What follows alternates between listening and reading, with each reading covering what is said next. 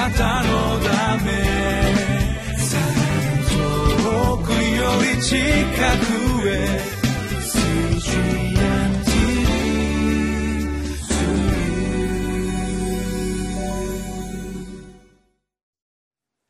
皆さんこんにちは。リビングライフの時間になりました。今日は愛だけが永遠に残りますという題でご一緒に御言葉を学びたいと思います。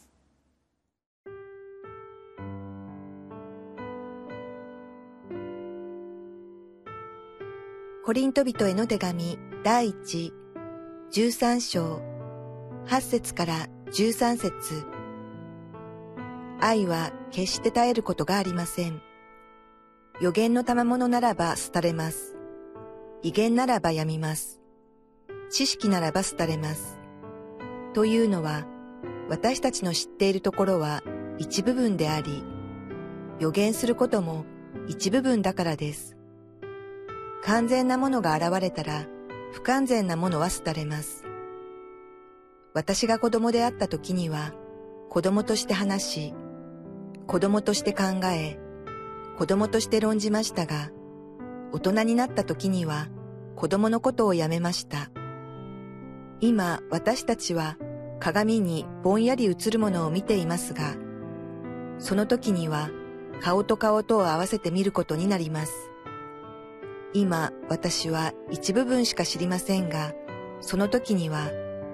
私が完全に知られているのと同じように、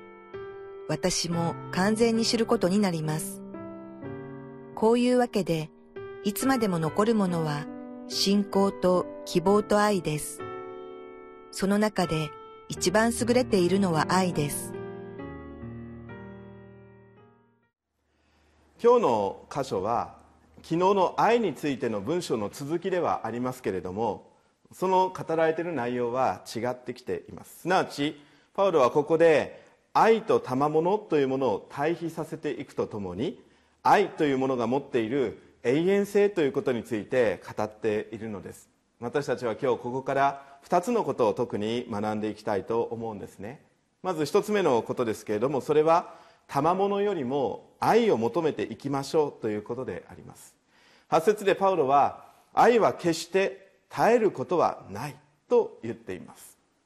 一方でコリントの教会の生徒たちはこの霊の賜物というものを尊重し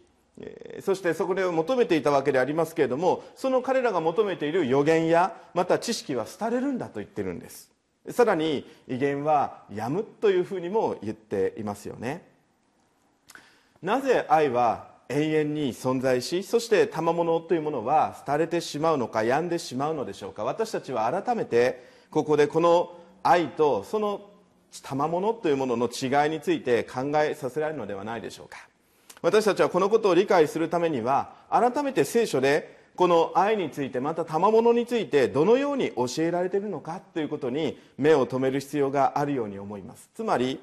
皆さんエペソビトへの手紙の4章の11節から16節を見ていただきますとこの霊の賜物というものはキリストの体を完成させ神の御国を完成させるために私たち一人一人救われた生徒たち一人一人に授けられたものだということが記されています。ということは皆さんどうですか？神の国が実現したならばそれが完成した時には私たちは賜物もちろん与えられるんですけれどもそれを使っていく必要はなくなるわけですよね。つまりその神の国が完成するならば与えられた賜物は廃れることが起こるんです。またはやむという現象が起こってくるんだというんですね。ところがこの愛というのはそうではないんですね。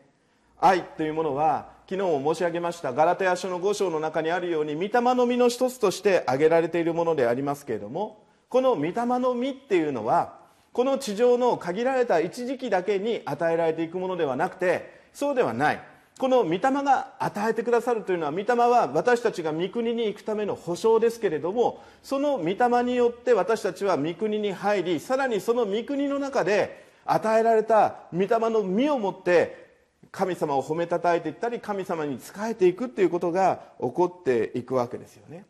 ですから御国に私たちが入って御国が完成した時に廃れてしまうものでもないし病んでしまうものではない。むしろそれがもっともっと有用に用いられていくということなんですね。コリントの教会の生徒たちはまさにこの地上の一時的な自分たちの生活の中で与えられていく御霊の賜物というものに強い関心を持ちましたけれども本当は彼らが目を向けなければいけなかった御霊の実というものに対してはあまり関心がいかなかったのかもしれません。ですからパウロはこのこの世一時的なものに過ぎないような御霊の賜物ではなくて御霊の実をもっともっと熱心に求めていくべきではないだろうかということを教えているのであります。さあ2つ目のことです。それはじゃあ御霊の実の中で一番優れているのは愛ですと言われるのはどういうことだろうかということであります。皆さん13節を見ていただきますとパウロは言います。こういうわけでいつまでも残るものは信仰と希望と愛です。その中で一番優れているのは愛ですと。パウロはここで御霊の実と霊の賜物の対比ではなくて今度はこの御霊の実の中で何が一番優れているのかということを語るんですね。誤解していただきたくないんですけれどもパウロは信仰とか希望は愛に比べたら大切ではないよということをここで語っているのではないんです。というのもパウロが書いている書物を見るならばパウロはその中で信仰とか希望というものがどんなに大切かということを語っているからですね。じゃあなんでパウロはそんなことを言ってるにもかかわらずここで一番優れているのは愛だなどと言ったのでしょうか。まさにここで言われている愛っていうのは神様の愛そのものであります。神は愛なり神は愛ですと御言葉にあるように愛というものはまさに神様ご自身を表していくものなんですよね。信仰希望。ね、どうでしょう？神は信仰ですなんていう言葉を私たちは聞きません。神は希望ですという言葉も聞きません。つまりこの信仰とか希望というのは私たちが神様に対して持っていくものなんですよね。でも神は愛なり神は愛ですと言われる時に神様はこの愛をもって私たちを救ってくださったというところに行くのではないでしょうか。神様がご自身が持っておられるものをそして私たちに与えてくださる。それがこの愛という御霊の実なのではないでしょうか。私たちは神様からこの愛というものをいただいてそして教会を立て上げていくのです。エペソビトへの手紙の4章の16節にはこうあります。キリストによって体全体は一つ一つの部分がその力量にふさわしく働く力によりまた備えられたあらゆる結び目によってしっかりと組み合わされ結び合わされ成長して愛のうちに立てられるのです。昨日は私は愛がない人間だということを思い知らされたということを証ししました。でも皆さん愛がなくていいなんていうことを聖書は言ってないんです。私たちが愛の人に変えられなくていいなんて言ってないんです。御霊の身を持って私たちが御霊に支配されていく中でこの愛っていうものをより深く持ってってそして私たちがその愛を持って与えられた兄弟姉妹たちと互いに結び合わされ一つのこのキリストの身体っていうものを立て上げていくようにって神様は私たちに求めておられるんだということを私たちはどれだけ意識してきているでしょうか。皆さんあなたは与えられたものを持ってもそうですしまた神様に祈りながら願いながらこの同じ教会に導かれた者同士が本当に愛し合っていくように私はあなた方に新しい戒めを与えましょう。互いに愛し合いなさいっていうその言葉を握りしめながらこの愛によって教会を立て上げているでしょうか？あなたは今日この御言葉にどう応答していかれるでしょうか？